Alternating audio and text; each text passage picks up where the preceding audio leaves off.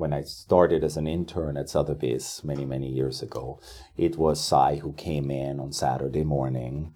Um, the, the galleries were cleared because he came before anyone else came because he actually wanted to see the painting. He didn't want to say hello to anyone. he stood in front of paintings that looked, that's like I spent most of the time in my young career watching him watch paintings which was very exciting uh, and and and really passionate. And I see it in some of the next generation of collectors doing the same thing. This Saturday morning, coming out, looking at paintings, and really taking the time. I love that this is coming back in a way for certain collectors. That this that this true spirit, although yes you don't discover them anymore. You just come to, you know, you come to Rock Center or to York Avenue and look there, but it's still a discovery.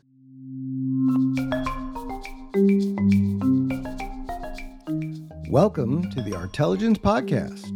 Live Art's look behind the scenes at how the global art market really works. I'm your host, Marion Maneker.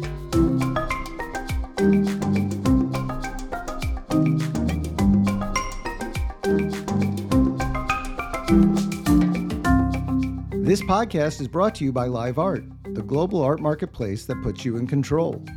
Download the Live Art app to get all of the most relevant art market information, as well as access to exclusive private sales. Or visit us at liveart.io.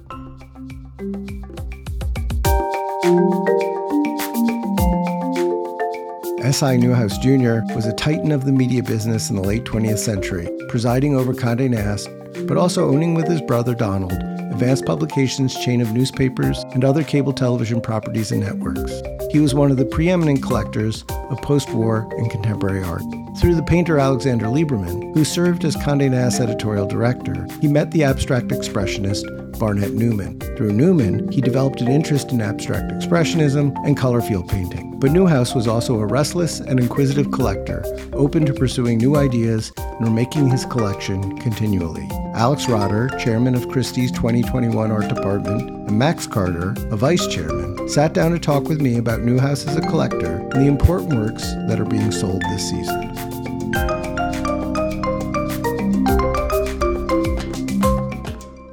Alex Rotter, Max Carter, thank you for taking the time with me. We're very happy to be here with you. When you ask, we come. The last season was this extraordinary moment in the art market, uh, punctuated by the Paul Allen sale, which drove home one of the key features, which is that extraordinary collectors of extraordinary works are very much at a premium in the art market currently. That's not always the case, but there seems to be a kind of a particular moment. And those things don't come along uh, all too often, though surprisingly, I guess we're seeing a generation of people uh, uh, pass. And so we, we are going to see a, a, number of collections.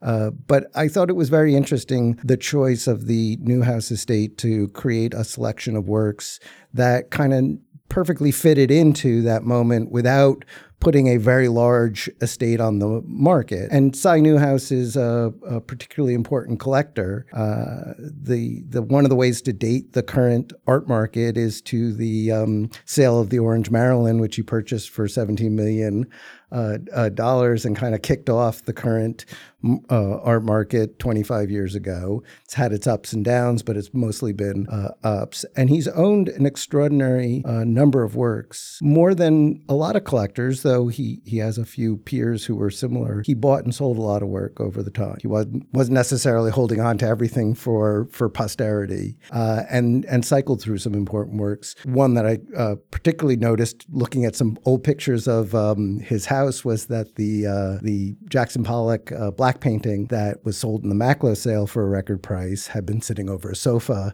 inside Newhouse's house for a number of years. And I gather in, in some ways he bought the Orestes by uh, Willem de Kooning that we're seeing here, somewhat as a kind of makeup for having the so, give himself solace for having uh, uh, uh, sold that painting and, and, missing it. So I thought uh, uh, first I'd like to hear just sort of your thoughts about both the market and these kinds of collections and how this sort of fits in. So um, I think you know, obviously, your observation you've been doing this for a while, is completely correct. That um, I generally we have we have we have two things happening or more things happening at the same time, but two main main occurrences. One is what you, what you what you said is that um, there's an entire generation, the first generation, and let's you know let's give them a little bit of room. It's not like only five years, but the first generation of true contemporary post-war collectors are now passing away, dying, or or are getting getting up there in age and are in their 80s and their 90s. Um, why they carry so much, I think, for us people working in the art business, but also for the collectors, because you have to imagine these are the the guys and girls that went out there when contemporary art was not popular, when uh, Leo Castelli had to beg you to basically take something home, when you wouldn't walk into a, if you wouldn't fall over and walk into a gallery. So there, there were handfuls of people that were dedicated, that did something that was probably not probably we know laughed at or entertained with and it wasn't it wasn't it, it it wasn't something to do. You definitely they didn't do it to get prestige they did it for true passion. I think there's something to be said and i think that if you get a little esoteric like a painting that's bought with passion carries that a little longer than a painting that's bought for speculation. I truly believe that actually. Um, and i think so so this combination of of of of the collectors giving up their collection collection. And as you rightfully say, um, Cy was someone who changed his collection. He changed his entire collection once in the 80s. He had lots of Morris Louis and Kenneth Noland and stuff like that. Then he changed, um, but always evolving. And I think this, the, the older generation of collectors had this also. They, they, they obviously had a time where they bought a lot, but they kept looking and they kept buying. And if I think of some of the collectors that are up there from this generation, they're still looking, which is amazing. So there are collectors for 50 years that are still looking at. You guys are selling a George Condo in this group. That so so uh, uh, he was buying up to the end. He was buying up to the end, and and that's meaningful. Then combined with. Um, you know, and that's also like a relevant thing to say. I think these days, uh, and we saw it coming last year, um, it's it's it's a more difficult situation economically, global, uh, politically, in every kinds of respect. So I do think that the premium that you re- uh, referenced of a collection. Um, is definitely there. What's the premium? The premium is exactly that. It's like this was bought 20, 30, 40, 50 years ago, not for the idea to outsmart the market, but to be really like one of the, one of the riders of the apocalypse and like go show the future kind of. I think that gives confidence to the new buying uh, to the to the new buying class of people uh, however they are however young old they are. But they like this because it gives you a little bit of an extra um, it gives you an extra comfort zone, I think, when you know this was really a collector's choice who had the choice of all of it. And that's also something. It's like, you know, you always say this is the Lichtenstein that he had, or this is the Warhol that he had, or this is the Johns. Like, again, we're not today. This is not, um, I'm not going to reference any gallery, but this is not a gallery. It's like, you know, buy one and give one to the museum and give one to your aunt and, uh, but wait because you're number 49 nobody wanted anything so these people had really the choice. But but even even in that context cy newhouse spent every saturday he was in new york going to galleries. He was the first uh, you know speed dial back when we had speed dials uh, uh, for any important gallerist trying to sell something. Uh, you know the, he was in many ways the Ur client when larry gagosian came to new york and established himself through leo castelli. I mean in, in, as figures go there there may have been peers, but no one was more central to the art market, uh, certainly in the 80s and 90s, uh, than Cy Newhouse. And you know, we've somewhat lost the um, aura of his name and his uh, empire. But uh, 20, 30 years ago, uh, the Newhouse not just uh, Condé Nast, the magazine part of it, but they owned Random House and an enormous newspaper and cable network that made them probably the you know biggest names. We we saw works from the Paley collection uh, sold by Mo- MoMA. Uh, Cy Newhouse was is uh, Bill Paley's peer, possibly you know superior in uh, the media firmament. So uh, I, I, I think that is part of what people are buying is the knowledge that a man who could have anything and had the patience and longevity in the market to see many things come and go and trade for that, it, it meant something that he was buying something he cared about, and uh, it gives it a, a, a, different sense of selection in, in, the market. That's exactly it. that's exactly it. And he was, I remember. Um, when I started as an intern at Sotheby's many, many years ago, it was Cy who came in on Saturday morning. Um, the, the galleries were cleared because he came before anyone else came because he actually wanted to see the painting. He didn't want to say hello to anyone. Well, and he famously didn't speak to anyone in his entire career. It was like getting five words out of him was a hard thing. He looked, he stood in front of paintings that looked, that's like I spent most of the time in my young career watching him watch paintings um, which was which was which was very exciting uh, and and and really passionate. And I see it in some of the next generation of collectors doing the same thing. This Saturday morning, coming out, looking at paintings, and really taking the time. I love that this is coming back in a way for certain collectors. That this that this true spirit, although yes you don't discover them anymore. You just come to, you know, you come to Rock Center or to York Avenue and look there, but it's still a discovery. Um, and, and that's exciting when you see this from collectors that could do anything they want to do. You're describing looking a lot more than you actually buy, right? That, that to know what you want to buy, you have to have seen a great deal of art. And, and that means in museums, it means in galleries, uh, on the primary market, it means in auctions as things pass through the secondary market, but it's really really, you know, having a breadth of uh, visual experience to be able to make decisions when you have that, you know, two weeks to decide when something's being offered you, maybe a, a few days when something's being offered you pri- privately uh, to make that uh, decision. Is, are are there people who sort of just don't have that luxury, aren't willing to devote the the time to to that? That you know, I guess it's like here's an opportunity, looks like it's some, something good. I, I'll get my condo, and so I'll. Mm-hmm. Well, look, I think that that you know, and I think all of these approaches are legitimate. Some are some, some are more friendly to us or more in the spirit of of Max and I, for instance. Others are not, but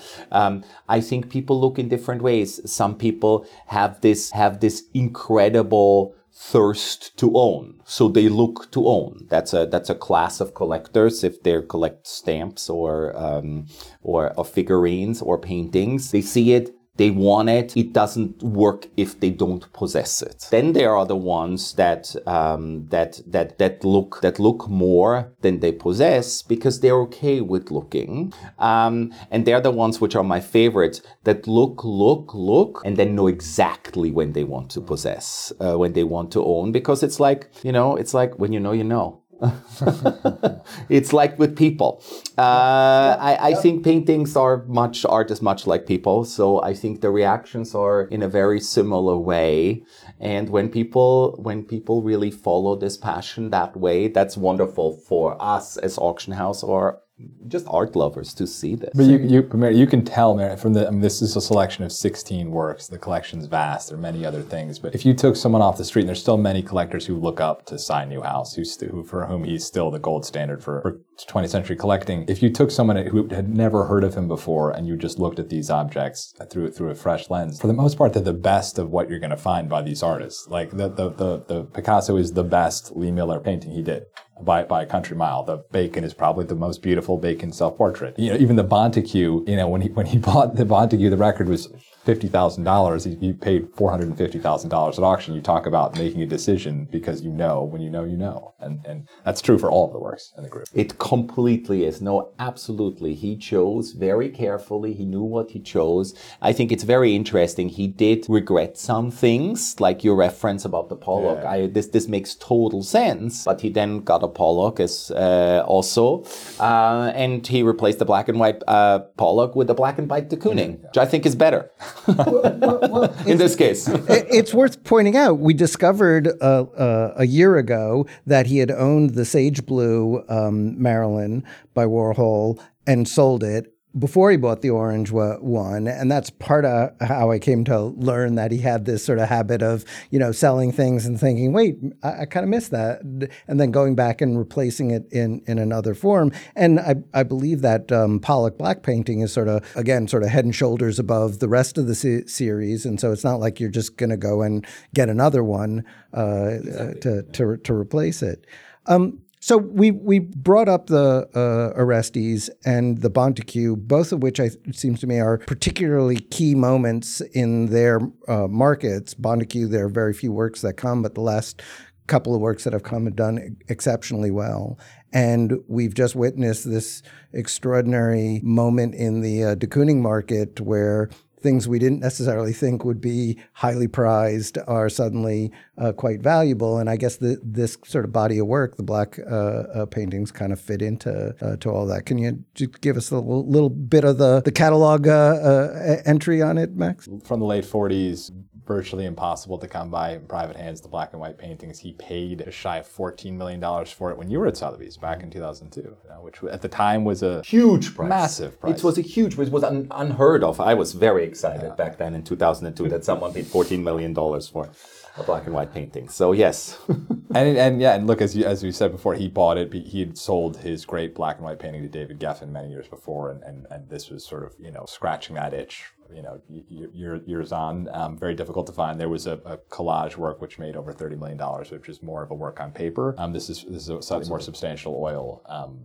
uh, this season, so it's it's quite special. And that the estimate's twenty five, which we feel mm-hmm. is conservative all things considered. It's going to be a very interesting uh, play because what we're seeing, like the, the, de Kooning market, is so interesting to to to to look at. Uh, um, because what we see most of the time is 70s de Koonings. That's the that's the ones we see every auction, and they have their prices, and some do better, some do worse. But there's a broad range of emotions uh, and values associated with it. But they're all like 20 million plus paintings. So a substantial painting uh, from the 40s to come up um, is very rare. Every 10 years, maybe there's a substantial painting that comes up. The black and whites have a, of de Kooning have a special following because like of the six that are considered like fully executed, I think five are in museums or in museum-like collections. Um, so there, there's a spirit, but it's also interesting to see because what you think when these paintings come only up once a generation, it also there is no market as to say mm. because it's not like every May and November you can say oh I like this one better and 2000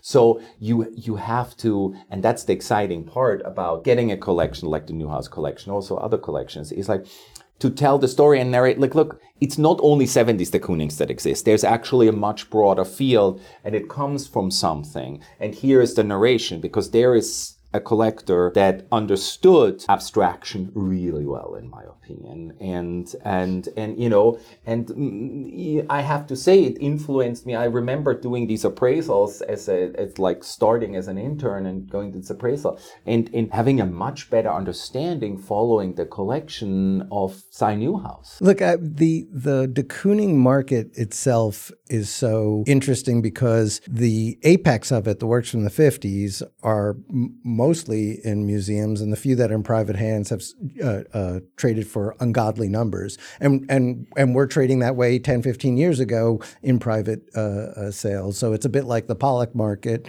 for drip paintings. There just there aren't very many around, and when they are, there's no need to auction them because people will buy them at the number uh, uh, requested. And then we had this you know, he's got an interesting uh, uh, life as an artist. That there's this re- renaissance of creativity in the '70s, and those works have been taking off for the last sort of 10 or 15 uh, uh years, and uh, increasing in value to substantial numbers. In part because that was the only thing publicly available, but also they're they're great paintings. It's very interesting to suddenly see working backwards to this, you know, these little places like the collage, which was just it's just a, a, a, an odd work that slips through the cracks. And when it comes up in a, a collection, you know, it's really not an opportunity for uh, people to sort of say, well, maybe next time it's, it's you either do it or you don't do it. There is, if you know, there is no, if you know, you know, and if you know, there is no next time. And it's very interesting from a development. Um, it's like, and please don't misunderstand me. I love de Kooning in the 70s. I think he did some amazing paintings. But it's very interesting. Again, following my 20 years, uh, my 20 years, 20 plus years now in this in the in, in, in this job or related jobs is it's interesting because I remember the moment where the first 70s de Kooning made first $7 million at auction and then $14 million at auction, 2006, 2007, something like that. And it was unheard of because like, why would a 70s de Kooning make, make those prices?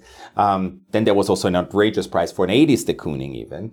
So, uh, but we haven't seen much other than last season at Sotheby's. Like I have to say, like there, there, there is not much of this early period of de Kooning out there. There was one example we had from Ebsworth. We had a woman um, which was one of six women, but the only woman you can have. So uh, that made roughly $70 million. But that also, people didn't really know what to what to pay for it because again everyone is so honed in like the market creates itself. Like it, it, it, it, it the proof's in the pudding, kind Yeah, of. Like yeah. the 70s, de Kooning developed a price level because the market develops this price level. If there's no comps, if there's no intel, like what are we gonna do? Uh, let's look at art. We, we, we don't call it price discovery for nothing. I mean, it's literally the purpose of the market is like, I don't know what this is worth. Let's see what that guy thinks it's uh, worth. Maybe she thinks it's worth more. I mean, I think that was the, um, there was that one 70s work that sold sometime around like 2010 or, uh, or 11 and then resold $60 million. that was a kind of wake up call uh, uh, about those works. Almost like like we're sort of at reaching the end of when you can do that. And the estate was very smart to sort of take some works from that period and do well with them. They also did well with a very, I think, one of the latest uh, uh, uh, 80s works ever sold. Um, you know, did qu- quite well, but not past you know basically what the asking price wa- was because you know they, everything was already fully uh, valued that way. The the same isn't true with the bon- uh, Bontecou mar- market, though. I mean, it's sort of like we're still trying to feel our way in the dark and see what. I what's. think it is the same. I mean, they're they're just they're so few and far between, right? There's the we sold the one from Abrams two years ago for years ago. nine, you know, nine just over nine million dollars, and there's been nothing since. I mean, if you if you look back, the the, the next highest price is 1.8. I think there's a, there's a huge delta there, and as I say, this one made four hundred fifty thousand dollars 20 years ago. There's been maybe five or six good ones in 20 years, so what's this one estimated at? three to five million. So uh, that's less than halfway between 1.8 and 9. So We're trying to balance, you know, like we started this, this, this, you know, the Bontecou price for the Abrams one was, was truly also a price. I mean, that's, that's, that, let's be serious about it, was a price discovery for us also. like it came in and we all stood in front of it and it's like, wow, this is intense. This is a real work of art. I had no idea what it was worth.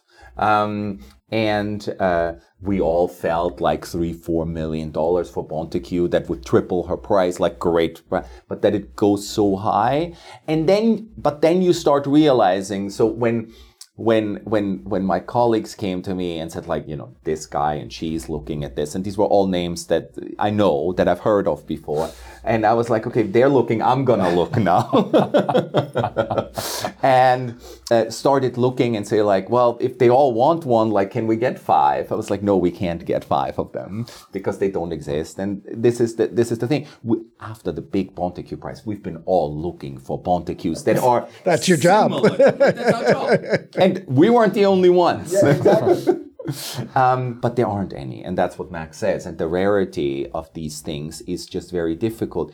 You do rely, and that goes back to the, also the first conversation. Look, we rely also that we have many times we are the ones that you come to, and we we sell you something. We try to educate you, depending on like how much you want us to be engaged. We try to stay with collectors for a generation or for a lifetime if we can, and develop with them but there's also every every collector develops a different passion and a different knowledge and sometimes that's very deep and very good and like there's so many times that I've learned from the people that I'm selling to like I learned a lot about Bontecou from the people that really knew how to talk about Bontecou and I think it's totally fair because I know more now and you know more now and that's that's wonderful because it's like uh, Well, share some of that with us. Who who's chasing after these? Is it is it a people who own work from that period? Is it people you know?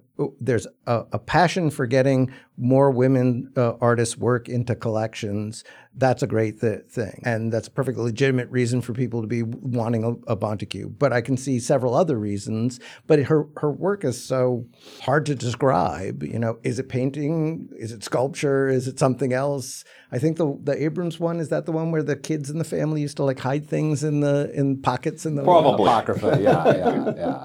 I look. I, I think it depends. I mean, just from from from the people, the handful of people I spoke to about the other one, just the sense of craft, uh, which, as you say, is it a painting, is it a sculpture? There are not many artists of the of that you know that sort of mid-century period or otherwise who, who were doing something something so so where the craft is so unmistakable and so remarkable. I think that that for me is what's different about her from other sculptors or But if I like own some Ruth Asawas, do I also desperately want a, a Lee Bontecou, or is it kind of maybe one or the other, and it fits into a, a collection where I've got works from the the 60s and 70s? I think you are. I mean, look. Obviously, Marion, you have you have a valid point, and like I think a lot of a lot of collectors are playing catch up with the female artists of the generation that they're collecting. Hundred percent. So I do think that there are collectors out there, and I don't think this is lame. I think this is actually cool, and say and focus on this, and I'm going to focus on this because I focus on this expression, and you know um, that that's just what it is. But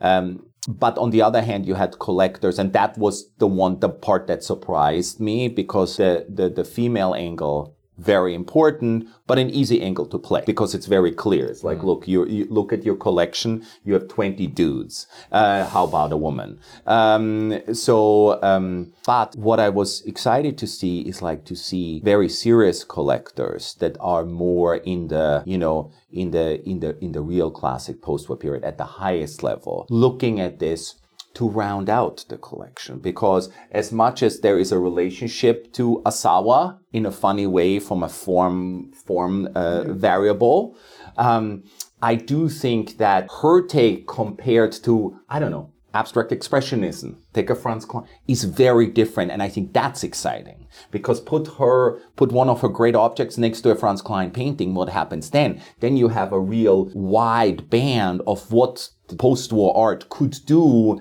and at which hole it could crawl into basically. And then you put some agnes martin's lines. Eh, like there's so many expressions. And to discover these expressions i think that's what a lot because some of these collectors did also knew about Bontecou but didn't really know it. Like you have to see a masterpiece to actually get it. Like it was a wild thing. The Twombly that was hanging next to it had a hard time next to Bontecou it really did and Twombly is a gorilla. I don't think we need to debate Twombly, but you know, it shows you that it could coexist. Well, well your point is also Twombly's wall power. Again, its strangeness, its size, its colors, whatever it, it, it is, usually is a lot to keep up with. And and I think you are right. You know, most Bontecous are so striking; they they don't look like anything else. You see them a mile away. I, I guess I, I, I, guess we don't know what Cy saw in it uh, uh, at all, do, do we? Just it, it, happens to be something he bought, and, and, he. I think he saw it just also like as another expression from the time that he loved, and it's a broad range yeah. because he loved the 20th century. Yeah. Like yeah. he did, he didn't, he didn't, but he was not afraid of sculpt. If I think about it, he was not afraid of sculpture. He was not afraid of painting. He was not afraid of drawing. He was not afraid of of uh, like of mixed media, Rauschenberg stuff like that. That's also like you have to be daring, and I think Bontecou is gonna dare you as a collector to the max because it looks dirty and old and grimy and you know what stuff that people put inside legitimately or unlegitimately. It's so there's there's a lot of like real life history to it and i think it comes together and i think that's what he saw. It like it was a moment. He actually has another one he had a smaller one he had two bontecous uh, so, good. so, so, the underbidder you've got something to, to go to them with. So before we get to the uh, bacon um, there's a there's a Gorky work on paper that sort of somewhat fits in that sort of the theme of what we were talking about earlier with um, uh, de Kooning, especially he, they were such close friends uh, in the 30s and, uh, and 40s. It, it, can you just describe that uh, work a little bit? Yeah, it's a, it's a work on paper from I think 1944. If you have that, um, uh, it's 19 by 24 inches. It's a landscape. Uh, Gorky, of course, is is de Kooning, one of de Kooning's teachers. Um, this is this is you know towards the end of Gorky's life. Uh, it's relatively fully realized work for a for a important painting, which I think is North Carolina.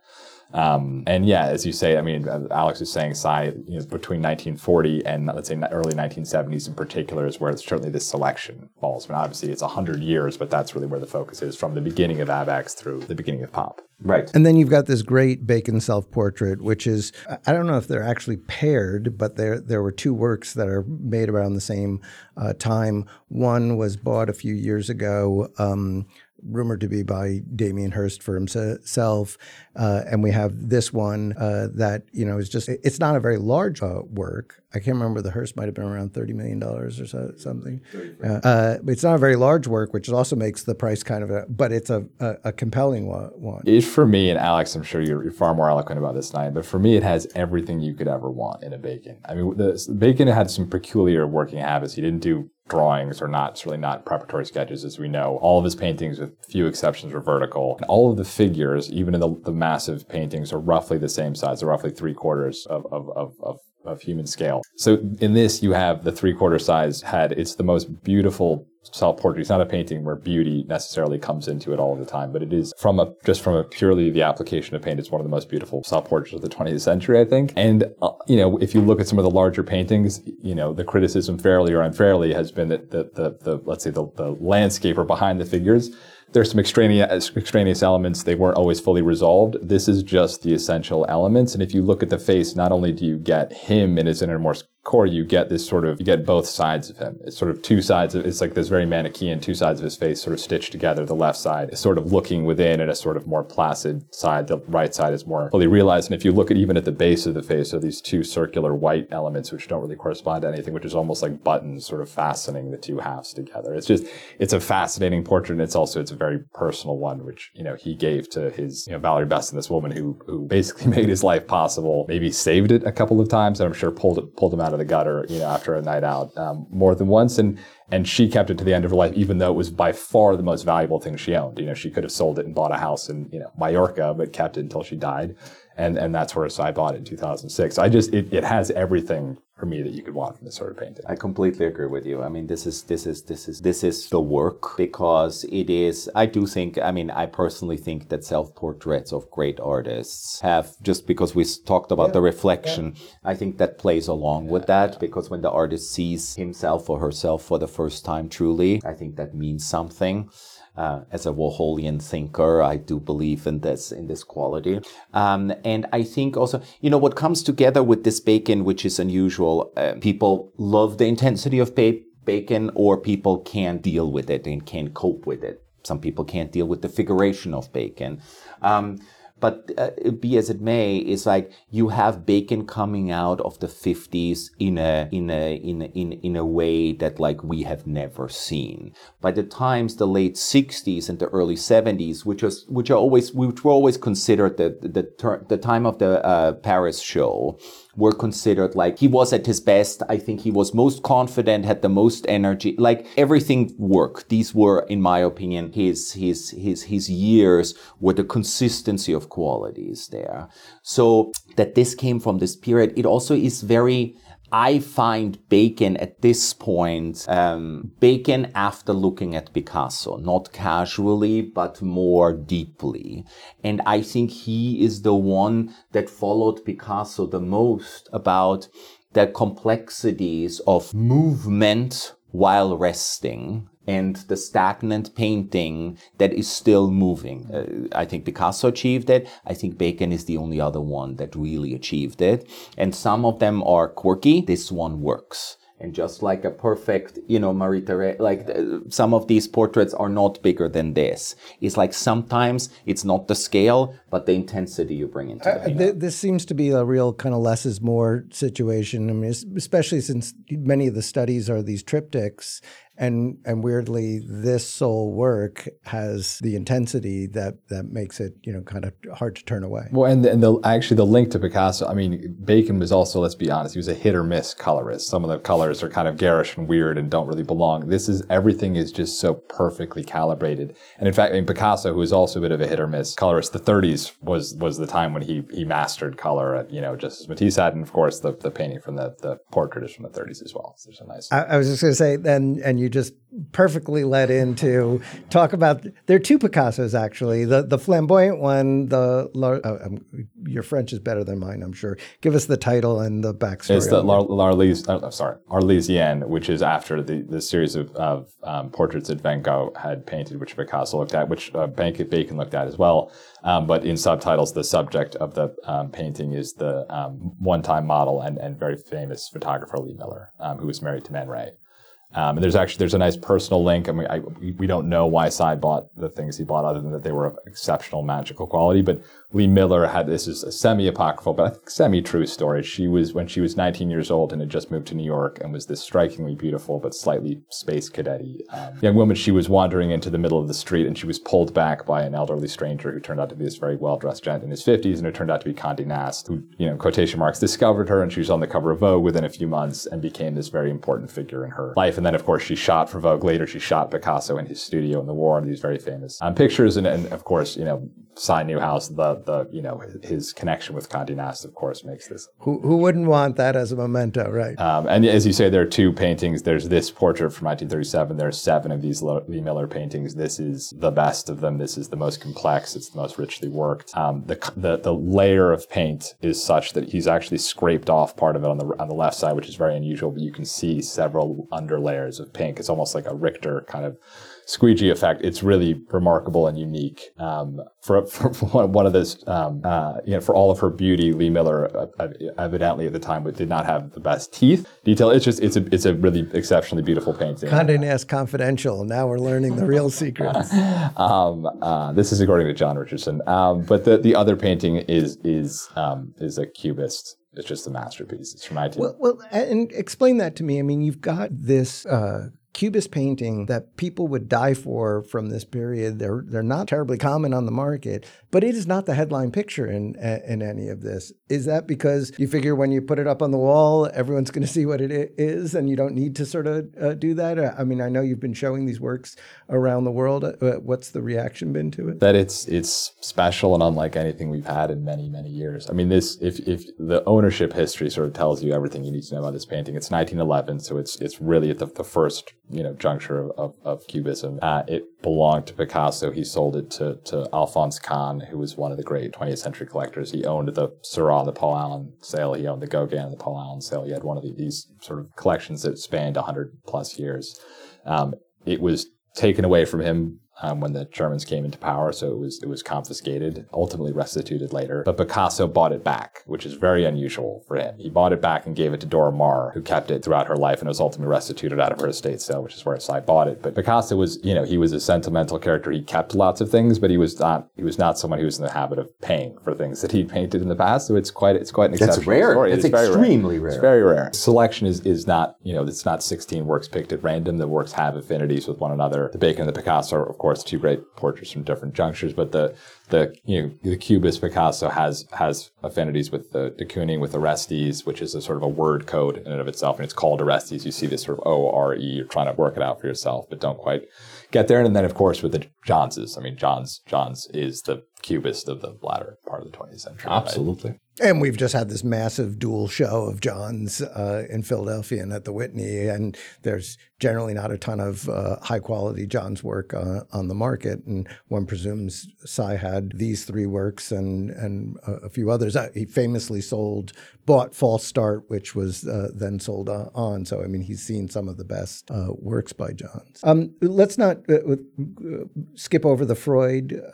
he's got there's a after Chardin painting. Uh, again, does that fit in because we've just seen you know these these great Freuds uh, come on the mar- market and do so well with um, uh, Paul Allen, or is it just you know? I think you know. Um, Cy loved Freud. He had quite a bit of Freud. You can do some research and find some bigger paintings, a more recognizable one that he owned. He owned for me the greatest Freud painting ever. So he had an affinity to Freud. Then there was the connection to Bacon. So the, the, the Freud, it's a little bit of a strange series for Freud that very few people know. You have to be a Freudian to basically know where it comes and fits. But I think it gives also the the impression of like this selection is showing a like a breadth of the collection, but it's also showing communication between those pieces. And I think the Bacon and the Freud, that's why we said, you know, when, when we talked, because we talked about the selection together, obviously it comes from the Newhouse family, um, uh, and, and they pre-selected it. But you, you built, when Tobias came to us and Max and I were the ones that were sitting with him and, and, and talking about the selection that he brought. And like we were trying to make those connections all together. So this is the connection that we made that Freud is a nice rounding out because it's very Cy and it obviously has a relationship to Bacon. It's probably the most figurative work in the entire mm. collection or in the entire selection of the collection because Cy was very much, I feel, between where he ended up was very much, he loved abstraction, but he could deal with figuration abstraction. And I'm keep looking at this press release because it's so interesting to look Bacon, Picasso, de Kooning, and mark making. I mean, mm-hmm. the similarities that I see in those, it, it, like there's a vision there which is beautiful when you, as someone who sells paintings for a living, suddenly sees, wow, like something's coming up. That was the beauty of of Paul Allen yeah. because nobody knew. Like, you know, we, we also walked in there and we're like, wow, and su- slowly seeing the connections that maybe Paul Allen didn't do. And, uh, you know, th- that's wonderful. It's an experience for us. You're, you're making a remix. You're, you're taking, taking something that was personal to so- someone for reasons you can't possibly know, know and then doing your own uh, vibe on it, right? I mean, uh, that's part of what you have to do to sell it. You need to present the works in an interesting way to uh, it's not just like you know i think this is the hard part to, uh, for people to realize is like you you don't get to dictate who buys what and you rely on a lot of circumstance. And part of you know one of the things christie's does exceptionally well is the set dressing and the way you create these environments.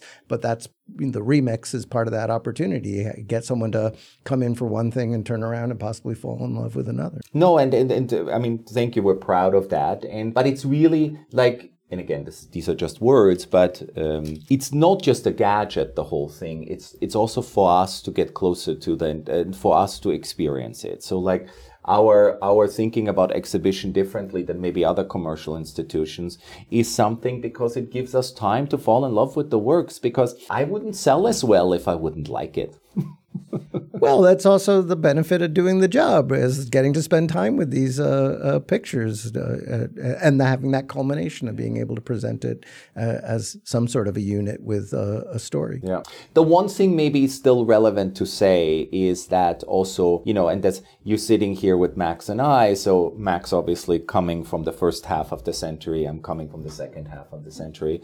Um, but the collectors don't think this way. That hence this whole endeavor of 2021. But it's basically just a, a sign that, you know, if our collectors don't think that way, we don't think that way. And you can't think of, that's why I'm set the Picasso reference to Bacon. can't think of Bacon without ever seeing Picasso. It's impossible. Yeah. And the collectors don't think that way. It was like, oh, it's, it's in a different category. I'm not buying it. No, uh, it's, it's, so it opens up and it opens the dialogue. So what I love to see is that, you know, the teams are merging together and suddenly there's a completely new understanding. And I think it has a lot to do that, you know, we do more collections now and our collections are 20th century collections because we look at it more holistically and we want to look at it more holistically. Perfect. That's the final word. Thank you, gentlemen. Always a pleasure, man. Thank you. Thank you.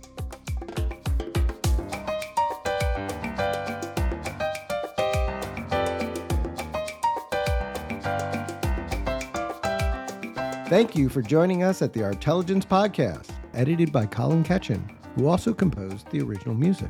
For more episodes, listen on Apple Podcasts, Spotify, SoundCloud, or wherever you get your podcasts.